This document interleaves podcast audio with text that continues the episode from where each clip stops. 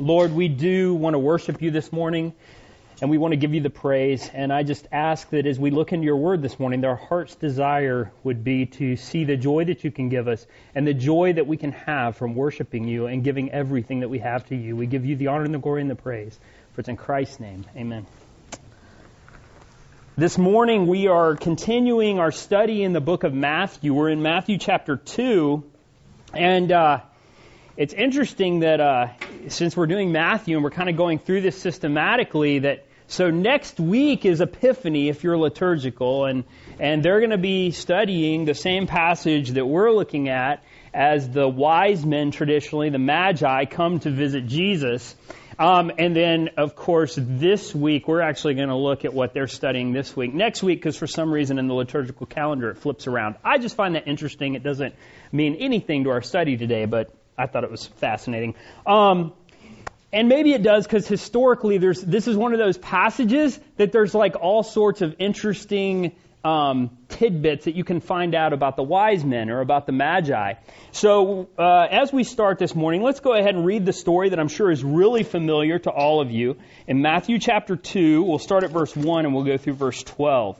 It says, Now after Jesus was born in Bethlehem of Judea, in the days of Herod the king, Magi from the east arrived in Jerusalem, saying, Where is he who's been born king of the Jews? For we saw his star in the east and have come to worship him. When Herod the king heard this, he was troubled, and all Jerusalem with him.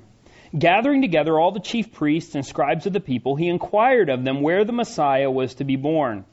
They said to him, In Bethlehem of Judea, for this is what has been written by the prophet, prophet. And you, Bethlehem, land of Judah, are by no man means least among the leaders of Judah. For out of you shall come forth a ruler who will shepherd my people Israel. Then Herod secretly called the Magi and determined from them the exact time the star appeared. And he sent them to Bethlehem and said, Go and search carefully for the child. And when you have found him, report to me so that I too may come and worship him. After hearing the king, they went their way, and the star which they had seen in the east went on before them until it came and stood over the place where the child was. When they saw the star, they rejoiced exceedingly with great joy. After coming into the house, they saw the child with Mary, his mother, and they fell to the ground and they worshipped him. Then, opening their treasures, they presented to him gifts of gold, frankincense, and myrrh. And having been warned by God in a dream not to return to Herod, the Magi left for their own country by another way. Let's pray. Lord, I just ask that as we look in your word today, that these words would be yours and not mine, that your Holy Spirit would open our hearts and our minds to what you would have us to see in this story that most of us know so well. Lord, may we have appreciate new and afresh what it truly means to worship you and how we can come before you with the same spirit as these magi had thousands of years ago. We give you the honor and the glory and the praise in Christ's name. Amen. So, we all know the story. The, uh, the, the wise men traditionally, the magi here, they come and they're, they're seeking, they see the star and they're coming and they're looking for Jesus and they come and they find Jesus in a house and they worship him and they bring him gold, frankincense, and myrrh. But is there more to it than just that? Is it more than just something we set up at our nativity scene and we have them? If you're like me and you, you cared about really precise things, once I realized when I was in elementary school that, wait a minute, there, he was in a house, he wasn't in the manger anymore, so I made my mom like put the, the wise men like way over here because they were still on their way and Jesus was in a house, so I couldn't have them all there at the same place. So that was a big deal to me when I was like 10. Now it's like, whatever, it looks cool. So um, so what what what is the point of this story? Because it's interesting here that between the two accounts in Matthew and Luke of Jesus' birth, Matthew is the only one that focuses on the wise men, the magi coming to visit Jesus. Luke doesn't begin the story that way. Luke begins the story with a brilliant appearing of angels to shepherds who then come and visit Jesus right after he's born while he's still in a manger, and they're the first ones to worship him, while Matthew, for some reason, wants to tell us that these wise men from this far country come to worship Jesus. And I think there's a there is a definite reason to why he's doing this. Now, who were who are the people in this story? The first people we're introduced to, it says in verse 1 and 2, it says, After Jesus was born in Bethlehem of Judea in the days of Herod the king, uh, the Magi from the east arrived in Jerusalem, saying, Where is he who's been born a king of the Jews? For we saw his star in the east and have come to worship him. Now, the first person we see is Herod. Herod is the, the king over all of, of, of the area. And, um, and and he's the king of if you if they they were all under Rome, but he was like the little sub ruler of all of the Israelites, all of that area of Judea. So um, Herod is actually in in many ways he was a very powerful ruler. He was actually in the uppermost levels of leadership. He could talk directly to the uh, to the uh, Roman emperor at the time. He he wasn't well liked by the Roman emperor um, be, between various things that he had done. Um, but he had been appointed basically to be king over this area. He was half Jewish and he was half um, he he was half uh, Idumean. And if you could forward it one slide to the map here, just so we can kind of see what areas we're talking about.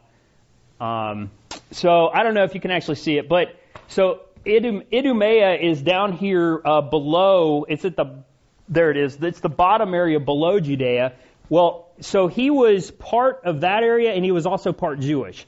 So he would not have traditionally been allowed to really be the king, but obviously they were under Roman rule, and he was appointed to be the king by the Roman emperor. Um, he he actually did a lot of great things for the area. The, in many ways, the people liked him for certain things. He was well known for re, do, doing something that all the Jews appreciated. He he restored the the temple. He uh, rebuilt it. At, at, that time, they were worshiping in what that was known as Herod's temple, and that and because it had fallen into kind of disrepair after Ezra and Nehemiah had rebuilt the temple. So he, he did a lot of great things when it came to public works project. Now the problem was the way he funded those projects was he made a lot of enemies because the tax rate was ridiculously high.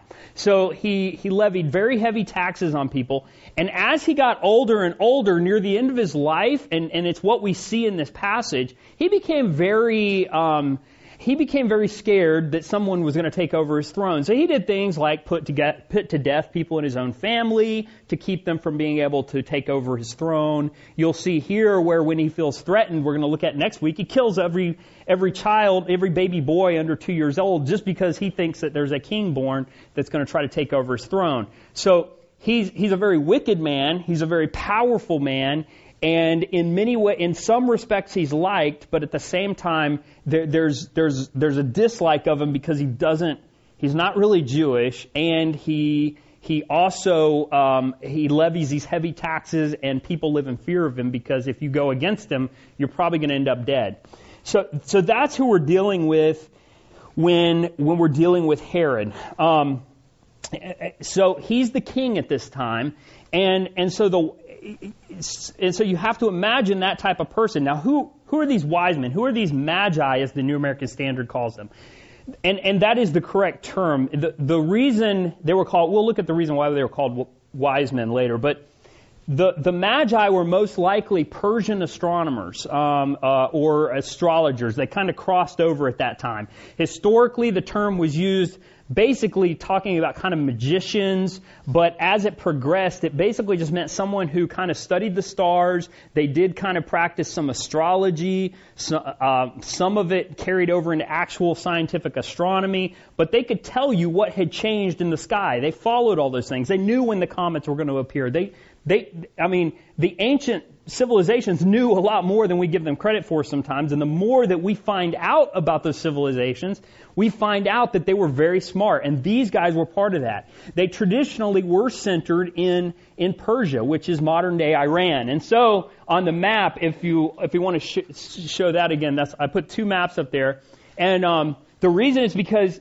understand where they were coming from. So over here, in this area is modern day Iran, there's Afghanistan, there's Iraq. And basically all of Persia was like half of Iraq over here with the Tigris and Euphrates River, and then um, all of Iran right there. And then, of course, here's Jerusalem and, and Judea right over here. So they traveled all that distance just to find this baby that from their studies somehow, and we're not, we're not told exactly how, but somehow through their studies, they knew that there was supposed to be a Jewish Messiah, a Jewish king, because every, it, it, every interpreter of the Hebrew scripture at that time said there's a Messiah coming, there's a king coming, and, and, and their studies led them to believe that this star that appeared was marking the place where the Messiah, the king, was supposed to be born. So, but you have to put yourself in their place. They march into a country that they're probably not familiar with. Rome, uh, Iran, uh, Persia at the time, is like a thorn in the side of the Roman Empire. Iran was like uh, Persia was the last place that Rome could not conquer. Rome basically got all the way to there and then they continued to fight back and forth for hundreds of years. And the Persian Empire, they weren't nearly as big as Rome was, but they basically said, nope, you can have this much land and you're not going to go any further. And they stopped the Roman army. Um, and so the, for, for hundreds of years, they had been mortal enemies. So the, the Persian people were probably not all that intimately familiar with a small sect over here in this side in the Roman Empire. And so you have these, these, these, these magi, these astronomers, these scientists coming and, and saying, you know, they're walking up to the king of another country and saying, uh, yeah, there's a king who's born in your place, and he's going to be king of your country, by the way, and we want to come visit him. That actually takes some guts considering you're from the, you're from the empire that has stopped the Roman Empire. And so you, when, when you read this and you see what's going on here, it's, it's interesting that they have come to Herod, who in all reality should have been like their mortal enemy and probably had sent forces at some point, had seen some forces fight against their country. Um, but obviously they were not part of that. So they come and they talk to Herod. Now, traditionally, if you read, you know, going back to my childhood, I read the King James and stuff, they were called wise men. Now, why is that? Because um, the tradition of them being kings, we talk about we three kings of Orient are, and all that, it goes probably back to Psalm 72 and Isaiah 60. Uh, Psalm 72, 10 and 11 says, Let the kings of Tarshish and of the islands present, bring presents. The kings of Sheba and Seba offer gifts, and let all kings bow down before him.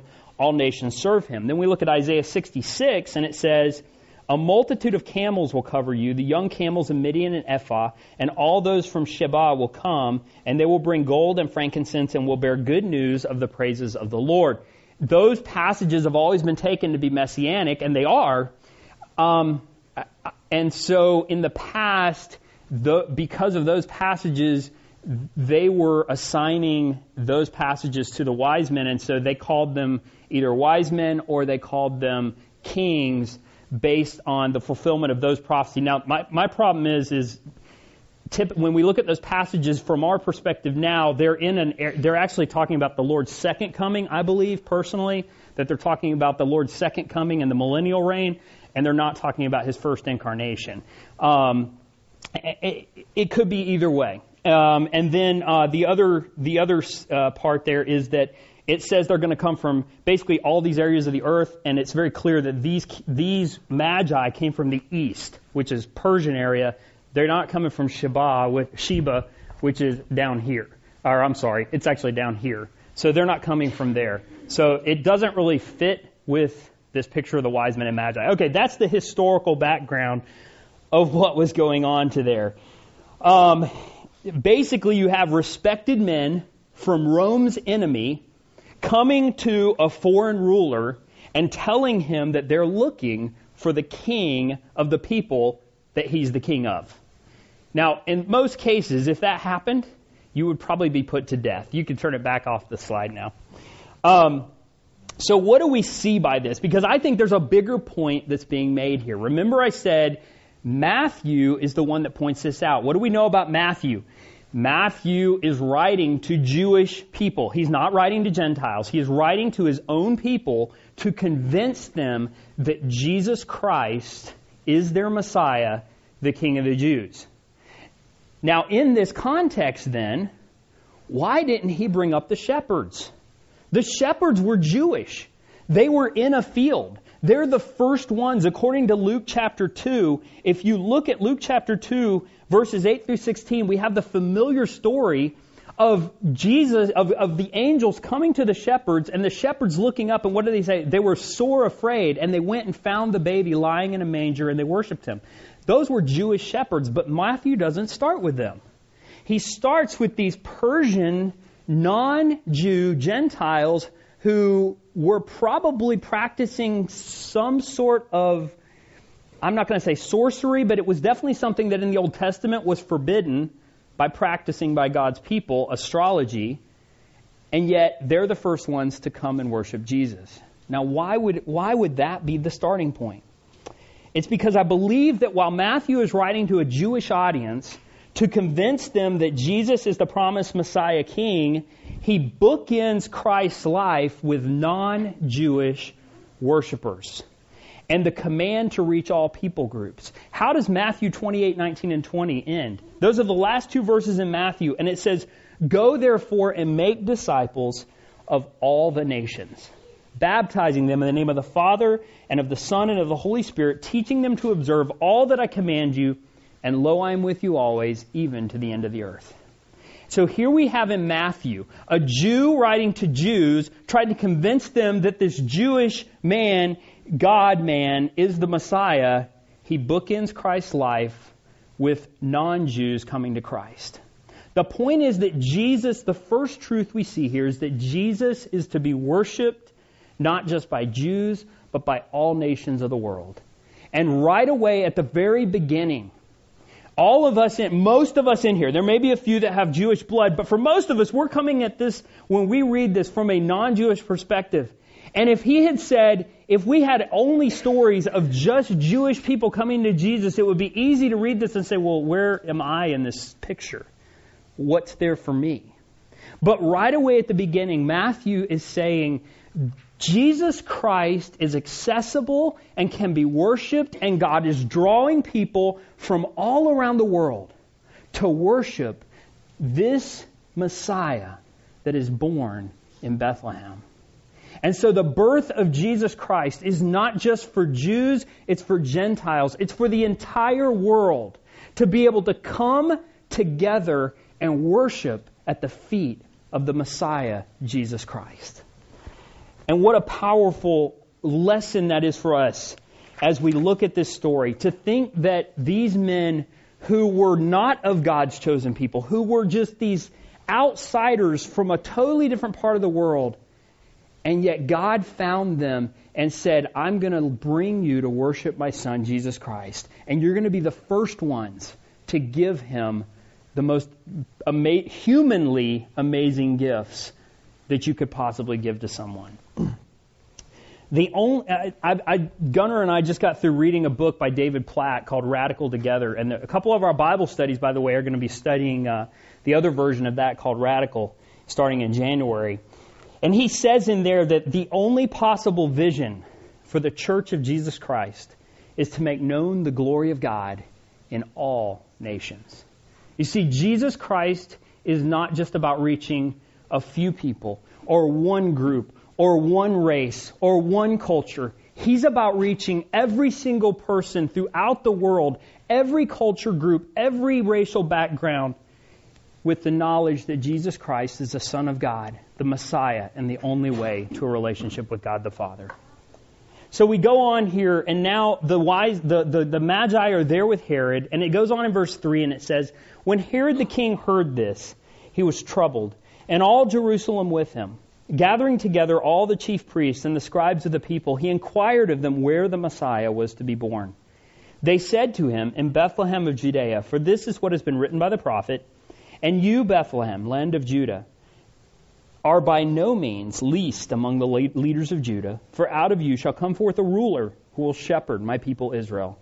Then Herod secretly called the Magi and determined from them the exact time the star appeared. And he sent them to Bethlehem and said, Go and search carefully for the child, and when you have found him, report to me, so that I too may come and worship him. Now, this uh, when you see here and it says, uh, when Herod the king heard this, he was troubled. That's a little, that's kind of like uh, a really understated word there. To say the least, Herod was terrified. If you had all of a sudden people show up on your doorstep and you're the, let's say, you know, we had a king, we don't, but you're the king of the United States, okay? You can tell people to do whatever you want them to do. And all of a sudden, you get some people from like Central African Republic that show up and knock on the White House door and say, hey, King Ben, um, yeah, there's a king that's born in South Dakota, we think somewhere, and, uh, yeah, he's gonna take over your throne. So, um, yeah, we want to go worship him yeah, that would probably not make you feel real good. It would probably scare you to death because that king could have a faction that could rise up against you if you're if you're real, one of those guys. Remember, we already said Herod is he doesn't he's scared that somebody's going to take over his throne. So here come these magi, and he's and and and he was troubled. He was terrified that they were right. So then, uh, what's their question here? They they ask, uh, you know, they're asking where he's going to be born at. So then we meet a couple other people here. He calls in the chief priest. Now the chief priest were the the head of the 24 main priestly orders that were centered in Jerusalem and in the surrounding areas uh, of of Israel. And so each of those 24 priests made up this group of chief priests. And Herod called all those guys in because they're supposed to know, they're supposed to know what's going on religiously in the nation of Israel. So he calls all those people in, and, and, and it's obvious here they understand they're asking about the Messiah. So he also calls in another group. He says uh, he gathered together the chief priests and the scribes. Now, scribes were the ones who would trans, they would just basically write the old, they would take the Hebrew scripture, the Old Testament, and they would just copy it over and over and over and over. And there's a reason why we can trust what's in the Old Testament because they were very thorough at their job. They would, if one word was wrong, that page would get destroyed. Um, a new page would get handwritten. I mean, this was very tedious work. Well, what happened was over the centuries, as they became the keepers of God's word to, because they were writing it, they also became very knowledgeable as to what that word said. And so they were looked at as being as being like the legal experts, the, the people that you could go to and get a kind of a legal opinion on what God's law, what the Old Testament scriptures had to say about any matter. And so they were called in along with the chief priests um, because the chief priest role, was, the priest role was different. Remember, the priests were there to intervene on behalf of God to man, so they weren't copying scripture all day. Obviously, they were reading it to the people in the form of worship, but but their their role was was different than that of the scribes. And so you had these two groups in there, and and it's interesting to me that they actually know the right passages. They know what's going on. Um, he gathered together all the chief priests and scribes and inquired of them where the Messiah was to be born. And there was no hesitation. They told, they said exactly where it was at. Bethlehem of Judea. Now, how did they know that? Because here's the thing, and, and Gunner's already pointed this out. And, and the whole, what we're going to see over and over in Matthew, more, almost more than any other gospel, is that Jesus Christ is the fulfillment of Old Testament prophecy. And so here, they're saying in Bethlehem of Judea, and then they actually quote the passage. They quote from Micah 5:2 and say, and, and you, Bethlehem, land of Judah, are by no means least among the leaders of Judah, for out of you shall come forth the ruler who will shepherd my people Israel. Now, what's interesting here is that Matthew is uh, he, he's a smart man, and he had the option to um, to just quote, he could have been quoting Hebrew, but it doesn't really totally match up with the Hebrew in Micah 5:2. He could have also been quoting the Septuagint, which was the Greek accepted translation of the day of the Hebrew scriptures. He also does not quote the Septuagint there. Um, Micah, uh, Micah, Matthew, most of the time in Matthew, Matthew is basically just translating the Hebrew on his own. So uh, he's a smart man. He was a tax collector for the Romans. He's not dumb. And so he's, he's he's translating it as he goes, and it's interesting that let's read Micah 5 2 because there's a little bit of a difference.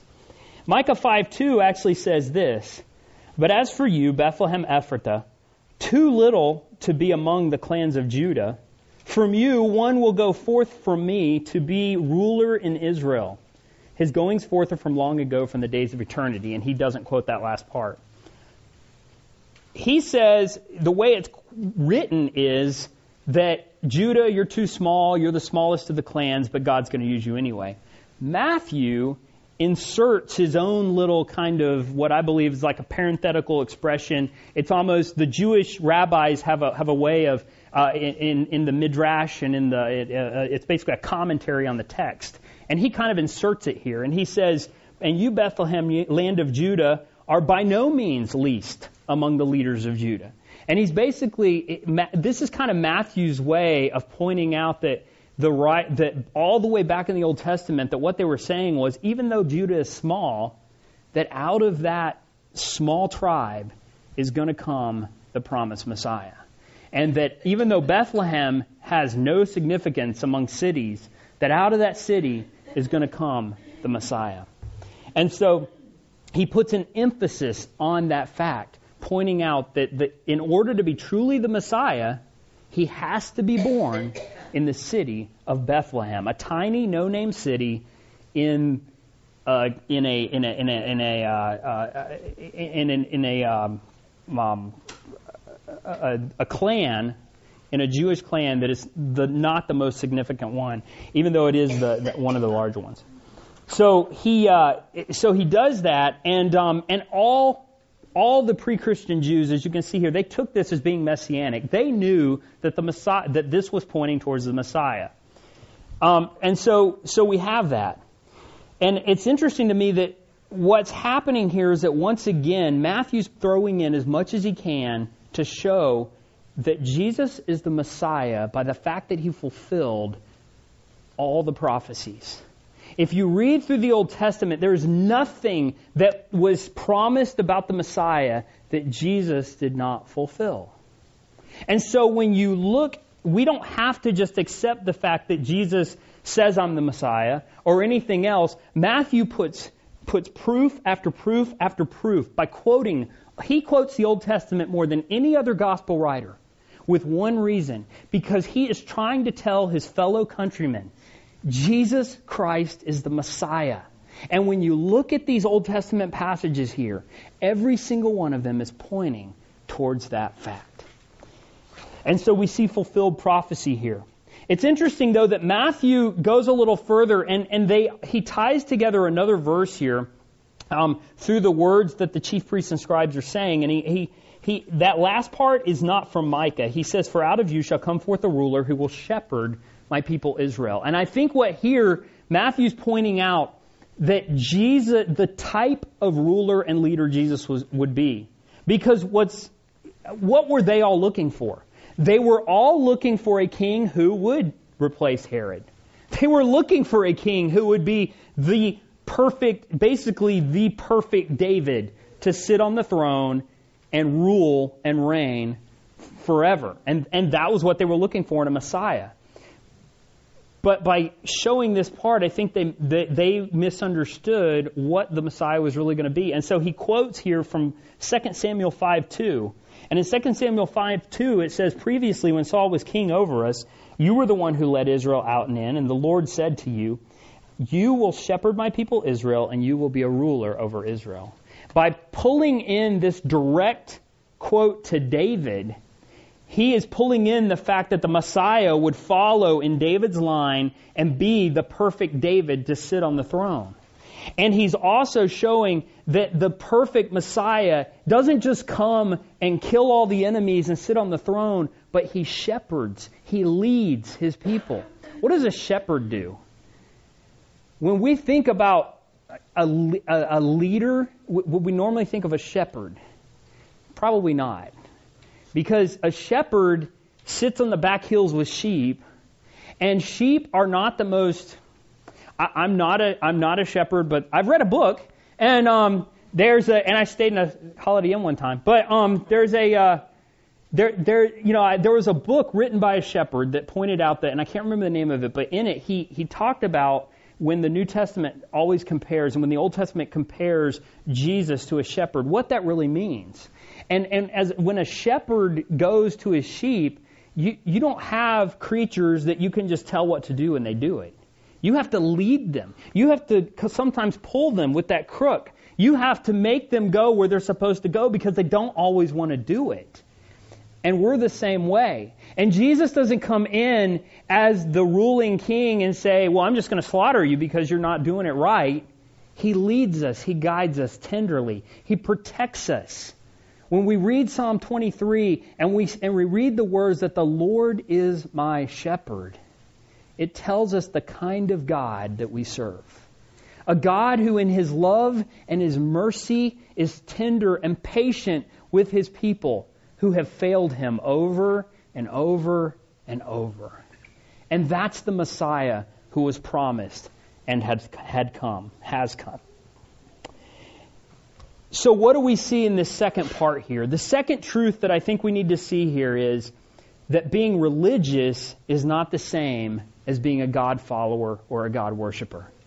Because what did we see here? We saw the best and brightest of the religious people in Israel who, when they were asked the right question, they knew exactly what the answer was. They were right. They were exactly right. The Messiah was going to be born in Bethlehem. But you know what I also see in this? A bunch of indifference. Here you have people who were educated. They had spent their entire lives copying word for word the Holy Scriptures.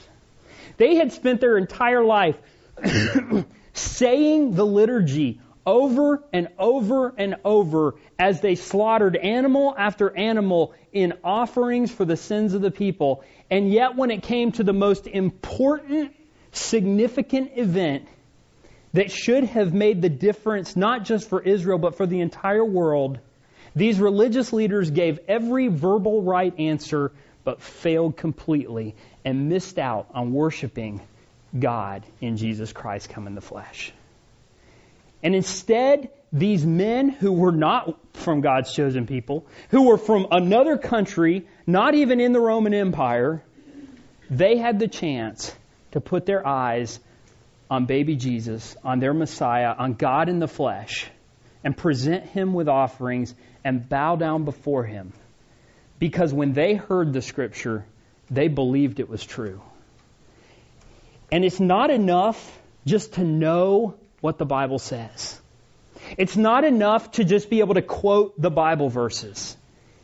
We have to actually go further than just religion and sitting in a pew and coming to church and saying the right words and saying the right prayers. And we have to go to a relationship where we live our lives in a way where we sacrifice ourselves to worship our Lord and Savior Jesus Christ.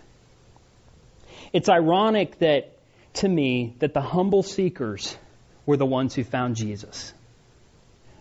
But the religious leaders who had been given all the information in the world, they were the ones who had the truth right there in front of them. And they chose not to believe it or act on it. And in the case of Herod, they, he even went so far as to try to destroy the Messiah who has come. It wasn't that he disbelieved in the Messiah. It's very clear from his actions, he did believe, and he wanted to kill him. That, that's the height of unbelief. And, you know, I, I would like to believe that every person that sits in a church pew on Sunday mornings, everyone that comes to a church and sits in a chair, is truly a believer in Jesus Christ, but we just know that's probably not the case. And for each one of us, we should read this and be convicted and be, search our own souls to know 100% for sure that we're not just going through the actions of religion every week, but that we truly have a relationship with God through our, His Son, Jesus Christ. Now, when it comes to um, the, the, what happens next, we go on in verse 9 here, and it says, After hearing the king, they went their way. And the star which they had seen in the east went on before them until it came and stood over the place where the child was. Now, I just want to focus on that one verse. It, it, there's been a lot of. Um, the star here is interesting. I didn't really talk about it before. And there, you can read commentary after commentary, and there's at least, I don't know, there was one commentary that listed like 10 different possible scenarios of astronomical occurrences that people have said, well, th- this happened in this year, and so what they probably saw was this comet doing this, and then this star aligning here, and that's all well and good. I, there, honestly, you could spend your whole life trying to figure out what they saw. the bottom line is, though, whatever they saw, um, that even though there's a lot of different theories, ultimately they're pretty irrelevant to what God was trying to do here. He could have used a million different ways to get them there, but he chose to use a star. And by the fact that in verse 9, the star originally, they probably, it's like they saw it and they said, hey, it's over there and this is marking the Messiah. And they followed it, but it didn't get them to the exact place. It got them to the region of Judea. And they were like, oh, okay, we're in the right place. Let's go find the king and talk to him. Surely he knows what's going on. Well, then the star, though, starts to move. Now, I don't care what way you're looking at the scientific evidence here. When the star moves enough that you can see it actually show you like the street address for where you're looking for, there's probably some supernatural intervention going on that has nothing to do with a scientific development. I, you know, like I said, there's a thousand different scenarios that could happen. But it seems pretty clear that God was behind whatever happened, and He led them and directed them directly to where Jesus Christ was laying. Now, what, what's the point of this? Why does He even bother to tell us how they found this house? Because I think there's a third truth that's being emphasized here, and that is that God utilizes the universe to make His Son known and worshiped. God literally moved heaven and earth to bring however many, we, I know traditionally we think there were three, but whatever, it's probably more, from Persia all the way over to their enemy's territory in Judea, all the way to probably a little nondescript house in the middle of nowhere in Bethlehem or wherever they were at, and, and, and bring them to his son, Jesus Christ. And if God's willing to do that at the very beginning of Jesus Christ's life, what is He willing to do today to bring people to know Him? Is He willing to use you or me in our own little place at work to be able to say the right thing to draw someone to Himself? Is He willing to take us out of our comfort zone and put us in another country to be able to see Him work and be used to bring people to Jesus Christ? Is He willing to change governments so that people can have the opportunity to know Jesus Christ and to love Him and worship Him? He will move heaven and earth and control the universe to bring people to Himself. And to me, that's an awesome truth that God is always working to bring sinners to Himself. He didn't stop that after he took the after he after Jesus Christ left the earth. God is still working today. And if we're willing to be used by him, he will use us in that work to bring others to know his son, Jesus Christ. It's interesting that in Romans chapter 1, verses 19 through 20, that, that, um, that Paul points out the fact that creation is enough to make people responsible to their Creator for whether they've accepted Jesus Christ. In Romans chapter 1, verses 19 through 20, it says, Because that which is known about God is evident within them, for God made it evident to them. For since the creation of the world, his invisible attributes, his eternal power and divine nature have been clearly seen, being understood through what has been made, so that they are without excuse. If someone truly looks around and sees everything that God has done in the universe, it cannot leave them thinking, I'm the greatest thing that's ever been created. Because I can't make the sun rise, I can't make the sun set, I can't make the stars appear in the sky. But just by speaking them into existence, creation came about. And so God utilizes the universe to make Jesus Christ known. We go on in verse 10 and it says, When they saw the star, they rejoiced exceedingly with great joy. And after coming into the house, they saw the child with Mary his mother, and they fell to the ground and they worshipped him. Then opening their treasures, they presented to him gifts of gold, frankincense, and myrrh. And having been warned by God in a dream not to return to Herod, the Magi left for their own country by another way. Now, eh, obviously, when you want to see, if you want to see the timing here, uh, Jesus' family was already living in a house. They were not still in the uh, in the in the um, um, in the manger. They were not still living in a barn. Um, and, and, and also, when we see what happens subsequent to this, where Herod tries to put to death all the kids two years old and under, it's pretty clear that Jesus was probably not a, a newborn at this time. He's probably, you know, somewhere between the age of maybe nine, ten months and two years. Um, we don't know exactly, but they did come to a house, um, and we can tell that this place takes place months or even a couple years after Christ's birth. Um, and and it and apparently the Magi were actually fooled by Herod. They legitimately thought that Herod wanted to worship God. We know because we have this hindsight to be able to read it in, in, in the Bible that that was not the case. And God warns them about that and sends them away a different way through a dream. Um, obviously, the number of the gifts that is presented here is where we get the traditional idea of three wise men, but we honestly, there's no, there, that's not said here at all how many uh, magi there actually were but they do bring three gifts.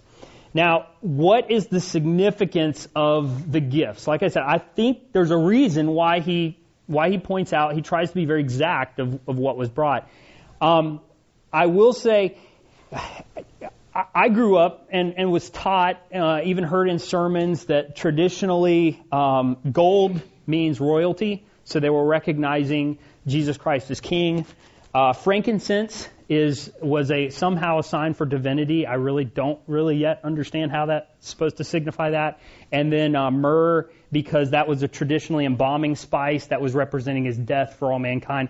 To be honest, I think that's really reading into more than what they understood. I be, those all the the significance of each one of those gifts is that gold, just as now, is is a very precious metal it's uh, it's a beautiful metal, and and even then it was significantly expensive. Uh, it was you, if you were a king, you owned gold. You, you, the average person was not walking around with gold watches on their wrist. So um, it, it was it was a fine gift to give, and it was a gift that really only the richest people would be able to give away as a gift. Uh, frankincense is a glittering odor-filled gum from the bark of several types of trees. It was treasured because of its odor, its it, the, the, the, the incense uh, significance of it. They would burn it and it would give off this beautiful smell, but it was very expensive. You, the average person could not just go out and buy frankincense. Um, and then lastly was myrrh, and yes, it was used for an embalming spice, but and it was only found in a tree in Arabia. That was the only place it could be gotten. So if you were transporting it all the way to Judea, and then especially if it made it up into Spain or someplace, yeah, this was a very expensive spice. So uh, only really they would only use it just for embalming, uh, but they would also it was treasured just for the how expensive it was. So what you have here is three extremely expensive gifts that would only have been presented to basically royalty because that was the only people you would have royalty giving them to royalty because they were so expensive. And that's exactly what happened here. These were apparently very wealthy people in Persia, and when they brought these gifts, they were presenting them as to a royal person.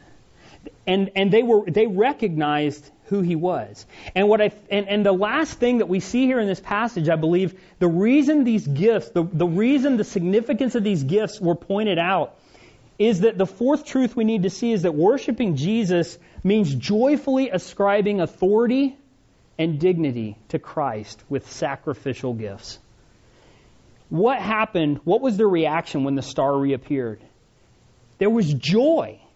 It said that when the star reappeared, it said they rejoiced exceedingly with joy. How often do you wake up on a Sunday morning and go, Yes, I know where Valley Baptist Church is. I can drive there and I get to sing with a hundred other people who know Jesus Christ and I get to worship God in, in, with all these other people who know Jesus. What an amazing opportunity that is. That's really what it was all about. They saw the star and said, yes, you've shown it. We can go follow it and we can see our Messiah and we can worship Him and we can be, bow down before Him. That's the kind of attitude that all of us should approach worship with. We should have an attitude of joy that says there is nothing more exciting and more, and, and, and more life giving than worshiping our God. And so they come, it, it, worship is joyfully ascribing the authority and the dignity to Christ with sacrificial giving. Does the thought of worshiping Him bring us joy? The second thing we see is that the, notice the object of their worship here. They didn't come and look at each other and go, wow, we're pretty powerful kings. Maybe I should just kind of kind of take a slight bow. No, they fell on the ground before this this little baby who wasn't he wasn't living in a palace. He wasn't living in in some rich person's house with a sign over the door that said future king of Israel. He he was living in just a simple peasant's house most likely.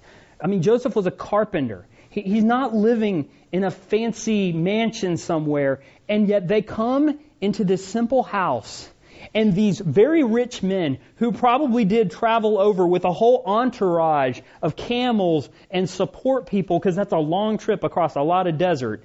And they come across and they bring these amazing gifts and they bow down and they worship this little baby.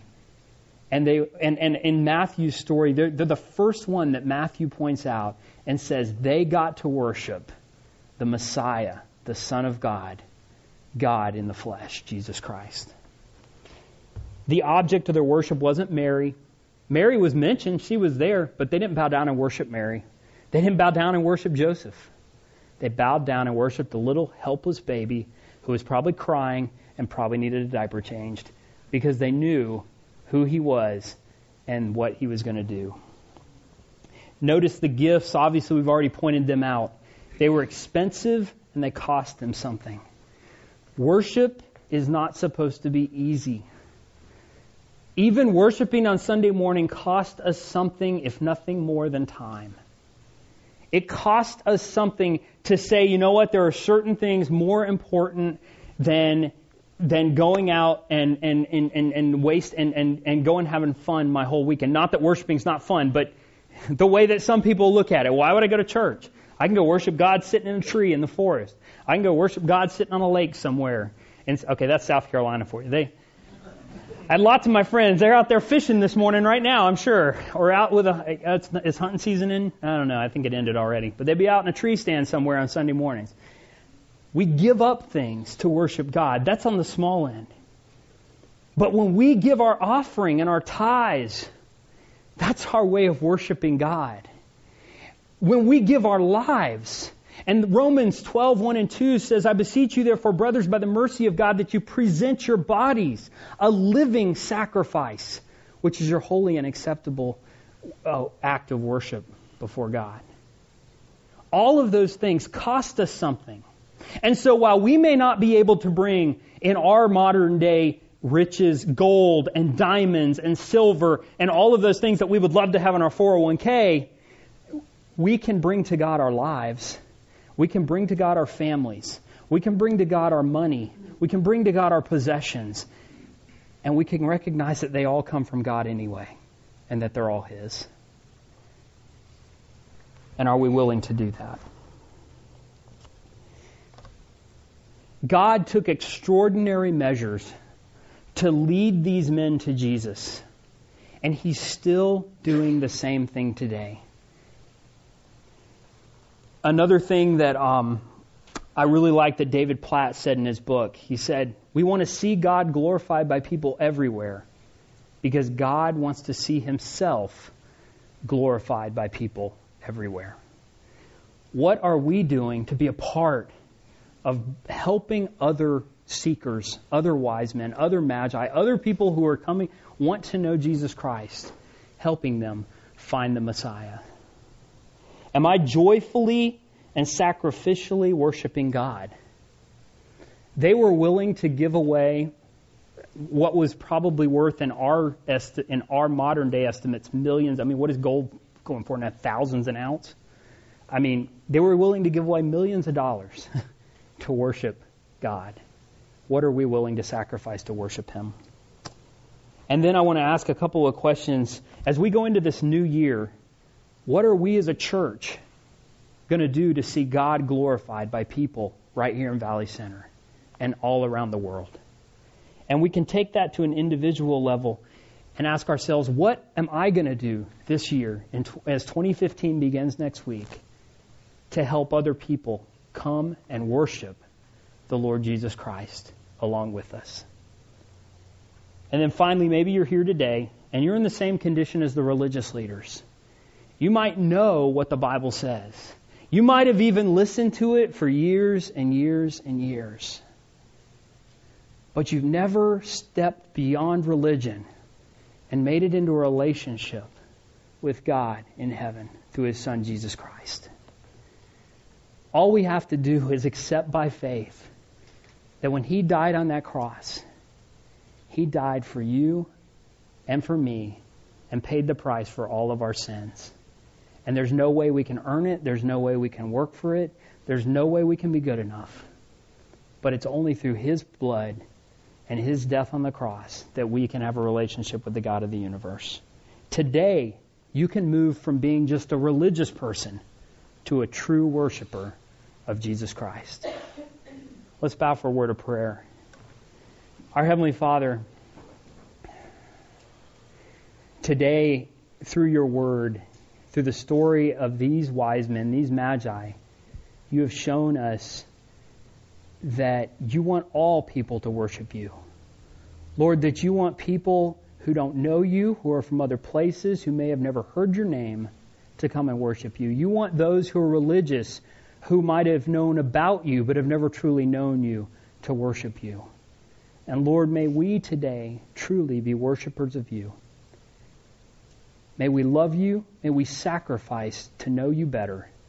And may ultimately it bring us the joy that only you can give because it's you we place our trust and our confidence and our hope for the future. In Christ's name, amen.